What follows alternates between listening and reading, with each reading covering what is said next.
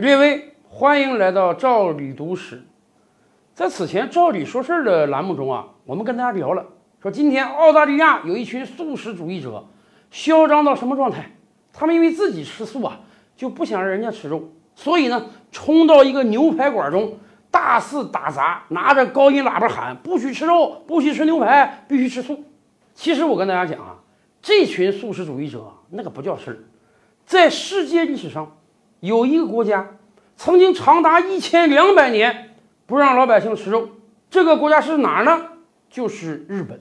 咱们清楚啊，日餐中，您今天要去吃日餐，确实肉的含量不高，这个恐怕也是它过去长达一千两百年习惯使然。本身日本是个岛国，这个岛国由于自然条件所限。原来就没有什么大型牲畜，很多大型牲畜啊都是慢慢从中国大陆、从朝鲜运过去的。现在考证啊，说完全根植于日本本土养出来的大型牲畜，也就是从野猪进化成的家猪。一方面，这个大型牲畜本身就少；另一方面呢，赶上日本人信佛教了。咱们清楚啊，佛教从这个五六世纪开始慢慢从中国大陆传到了日本。日本的天武天皇啊，特别宠信佛教，所以啊，在公元六百七十五年的时候，他就下了一道令，禁肉令，全日本上下啊，从每年四月初一到每年九月三十这半年时间，不允许吃以下五种动物的肉：牛、马、狗、猴、鸡。这一方面啊，是天武天皇信佛教啊，不能杀生，不能吃肉；另一方面，咱们说。大型牲畜日本本身就少，这半年呢又是农忙时间，需要牲畜帮忙，所以更不能让老百姓杀这些牲畜吃肉了。而日本咱们清楚啊，天皇是万世一系，日本老百姓特别信天皇，天皇有这个令下来了，日本老百姓遵守的还真不错，尤其是日本的这个武士阶层和贵族阶层，这些阶层的人慢慢形成了一种思维，什么呢？吃肉是不干净的。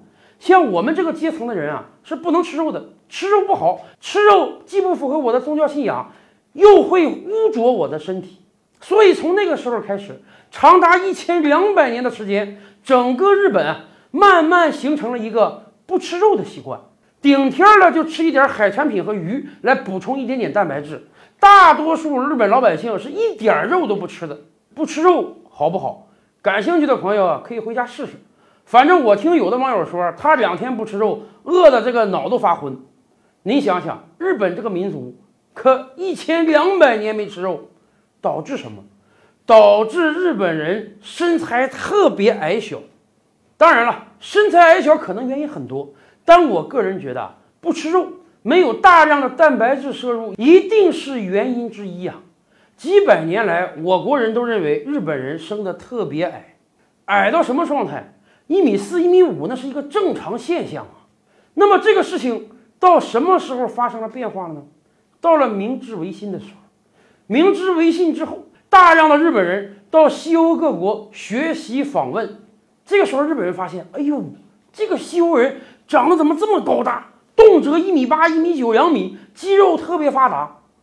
咱们知道啊，日本这个民族是特别擅长学习的，是特别崇拜强者的。那个时候，日本人看到，哎呦，西欧人这么强大，是不是因为他们身体特别强大，所以科学特别发达，所以国力特别昌盛呢？而他们研究了西欧人的饮食结构，说，西欧人那是很少吃菜，很多吃肉的，尤其是牛肉，而且西欧人还特别愿意喝牛奶。所以从那个时候开始啊，日本发生了彻底的变化。以前不是不吃肉吗？现在不但要吃，而且要大量的吃肉，大量的吃牛肉，甚至从那个时候开始，我们以前节目就介绍过，日本制定了给每个小学生每天一斤奶的计划。我们现在说一天一斤奶强壮中国人，这个就是跟日本学的。日本不单给了小学生一天一斤奶，还给了所有在校学生免费的午餐。这个午餐是经过几代专家不断研发，以保证小学生能够正常生长的。所以啊，正是在这一斤牛奶的带动下，大家可以去看看数据。今天日本中小学生的平均身高已经几乎跟我国中小学生的平均身高一样了。现在。我们已经不能嘲笑日本人都是小矮子了。所以啊，看看日本的故事，我真的不知道那批素食主义者还想把他们的主张推行多久。